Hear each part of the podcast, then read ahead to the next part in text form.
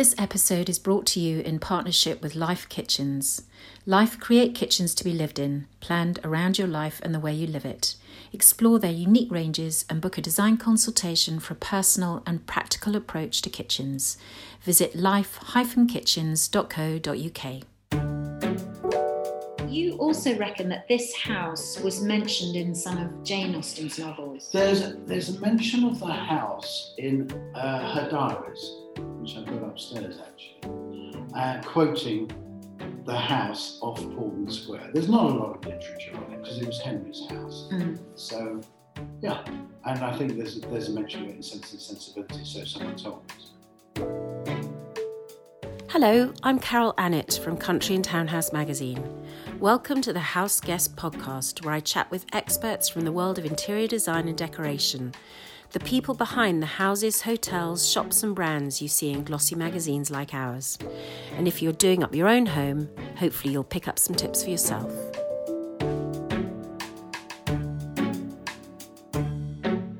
Today I'm sitting with Stephen Collins in the basement of Henry's townhouse, his passion project in Upper Berkeley Street. It's the former house of Jane Austen's brother Henry. And you have done this together, Stephen, along with Russell Sage Studio. And we've just had a walk around. And I have to say, your passion for this place shines through in every little detail. Thank you very much. So tell me how it all began. Well, um, I'm in the property business. Uh, I have a business known as Temple Guiting Manor in Gloucestershire, which people stay exclusively as a whole or in part. I came across a freehold in Upper Berkeley Street, and they don't often come up freehold because the whole area is owned by the Portman Estate. It transpired that this particular building came out of a gambling debt about 100 years ago. it did, it did. Uh, They're always the most interesting yeah, stories. And what happened was that, that um, it came on the market. It was originally, it is a hotel by definition in planning terms, but um, it was originally a rather rundown B&B. But I could see its scope. It's grade two listed. It had a bit of history behind it because of Henry and the Jane connection. And I could see it was the perfect size, being seven bedrooms for exclusive stay, exclusive use. And as you say, it is a bit of a passion project, but it's here to make money. And I believe it's perhaps what many people want today. Um, with Russell Sage and my wife, we have, it's taken us two years to restore, extend the building at the back, and we ended up finalizing with seven lovely suites, a drawing room and a pantry kitchen. And I think it will suit many different occasions and many different uses not just people coming to London for a wedding or a show or going shopping, but it could attract people for longer stays. For example, in the movie business, its location is excellent. It's right on Hyde Park. It's right near Regent's Park. So you've got concerts in the summer, you've got art fairs, and we've designed it for complete flexibility. We didn't want to compete with hotel rooms and let it in single rooms. We need to draw from its strength completely. And its strength is that you're in a house that feels like charming old England, even though we've glamorized it a bit.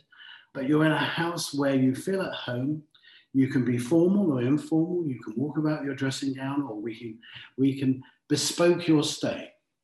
And tell me what the i mean when you when you got here it was it was a horrible mess um, what was your how did you start the planning process did you look through magazines did you have an a, a vision immediately about how it ought to be where did you look back on the history um, fun enough i didn't know that it was henry's house and nor did savills when they were selling it to me it was russell sage who russell and his team are very much involved in historic buildings for example, they just restored the new Hauser and Wirth uh, hotel up in, near the Balmoral estate.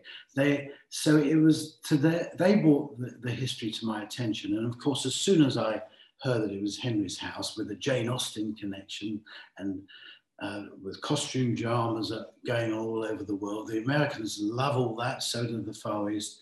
So we had then researched it, it's grade two listed, and tried to put it back in some way how it would have operated years ago, but glamorizing it up into the 21st century.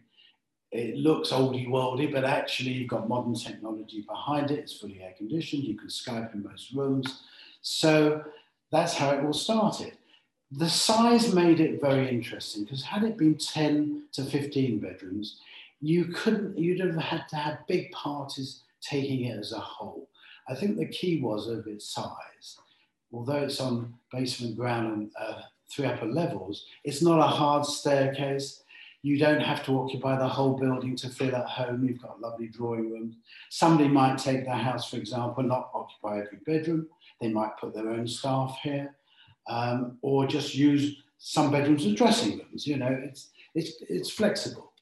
And tell me about the things that you've brought in because you, you you actually haven't bought that much most of it you already had which is extraordinary um, a lot of it we had my wife and i are collectors so it was a perfect excuse to get going again on the project and uh, quite a lot of the art we had at Temple Guitings so we switched things around from gloucestershire uh, but i know I, I sourced quite a lot from two or three dealers that i deal with in london specifically for the project jane went out and sourced antique fabric from markets all over London, literally from Portobello Road over to West London. She sourced all the original tiles on the terrace and in the kitchen. And it's those things working with Russell Sage, who was fantastic. The team's brilliant at actually at working out space. They, they sourced the original wood for the flooring.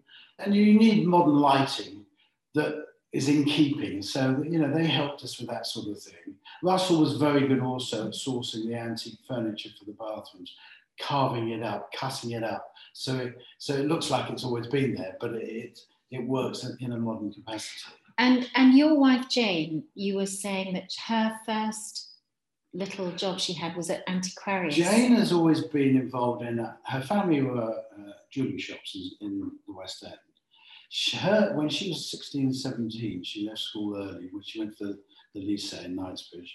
She was in Antiquarius. Which was the, the, the Emporium on the King's Road. Correct. I remember it well. She, she, was there for several years selling antique jewellery and then got involved in all sorts of objects. She then opened a little store in Marylebone that's still here today called 66.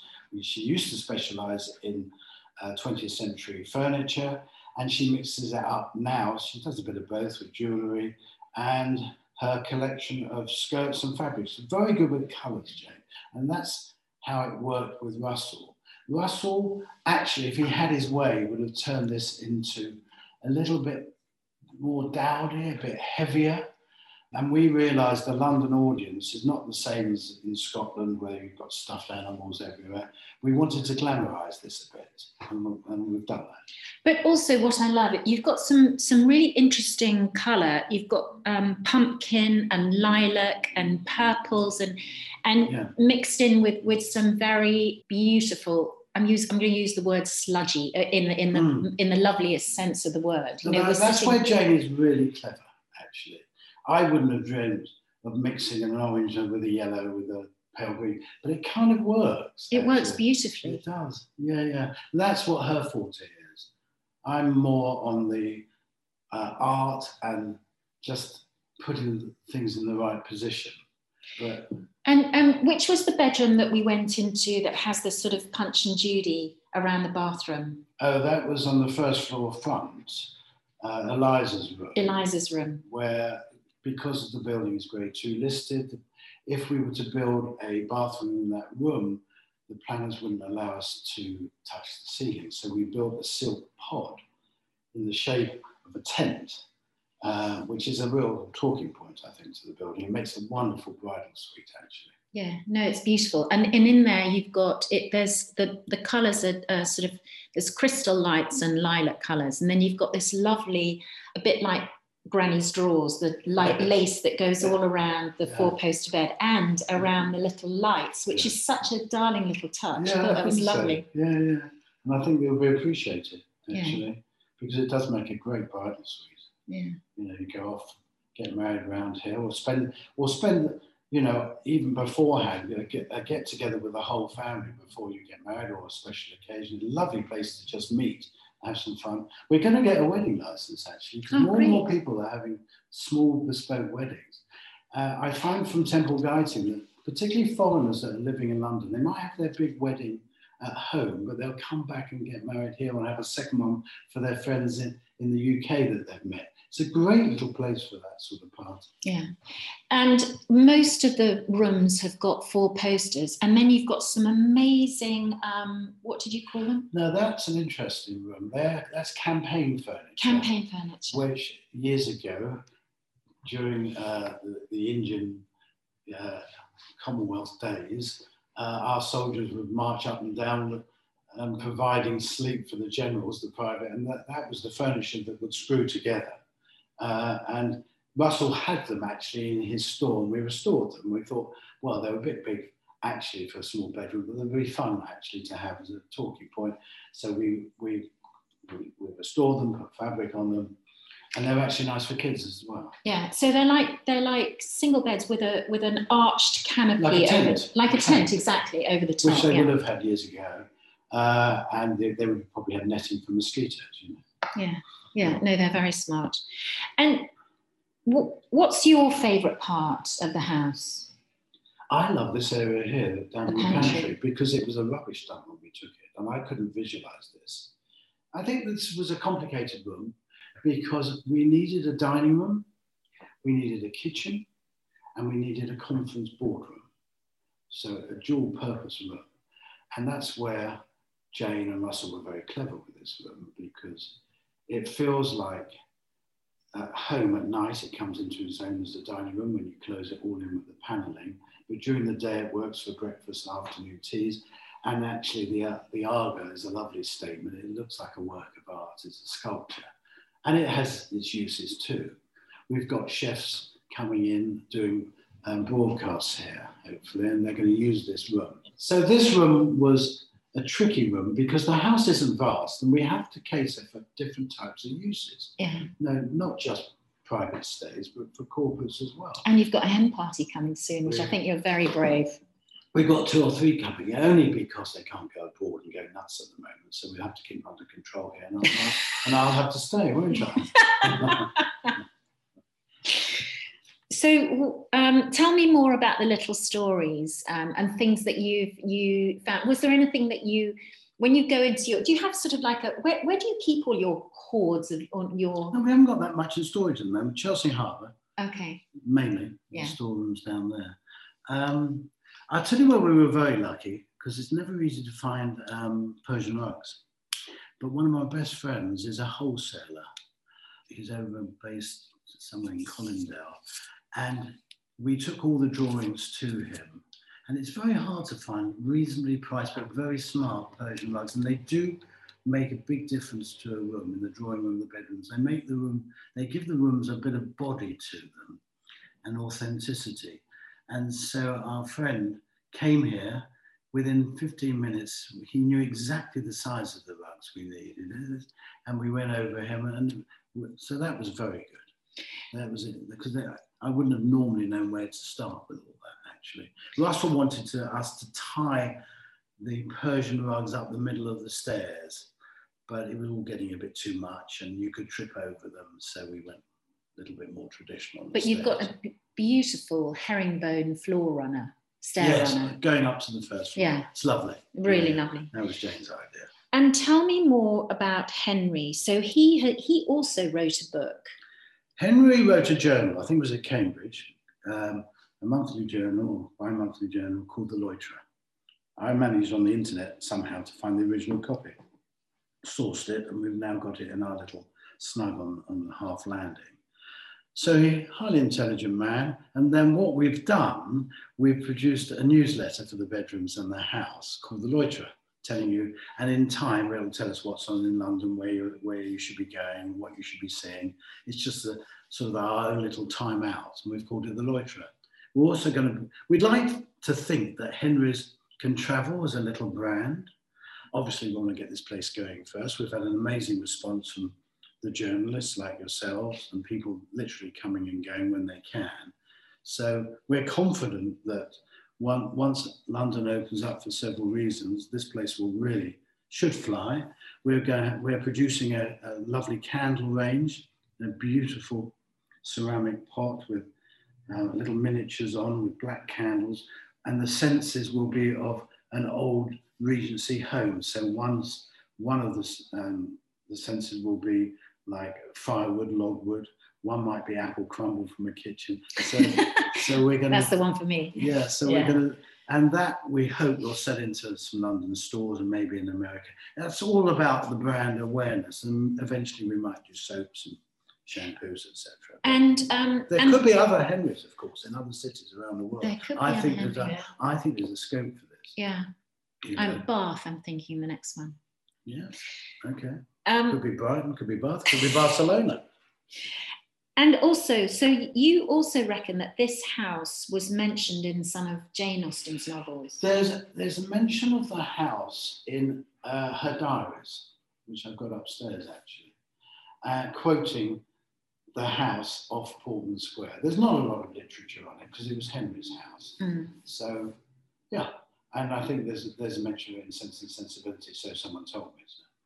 And where where did you get your passion for interiors? Only from collect from collections. We haven't moved house a lot actually. We bought houses. We have a house in France too, but uh, for 35 years we lived in an old Regency house in St John's Wood, and when the family grew up, we then found a townhouse in Marylebone. Uh, and that, by the fact that I was living there, brought this to my attention because I was always scouting around here. I didn't wake up in the morning and say, oh, I must produce a Henry's townhouse. It never works like that. What happens is in life, you, you, you find a property that you think realistically is affordable. And then, if you can, you can turn it into a business because of the property. You, one would never have woken up and said, "Oh, I must have an eight-bedroom townhouse for exclusive use in Marylebone." It doesn't work like that. You, you have to think outside the box and, and turn a business into something that you've got, and that's, you know, yes, it is a passion project, but it's more than that. You know, you've got to. This has got to be viable, and I think it will be. And um, how long did it take from sort of first? Two and a half years. Yeah. took six months to sort out the planning.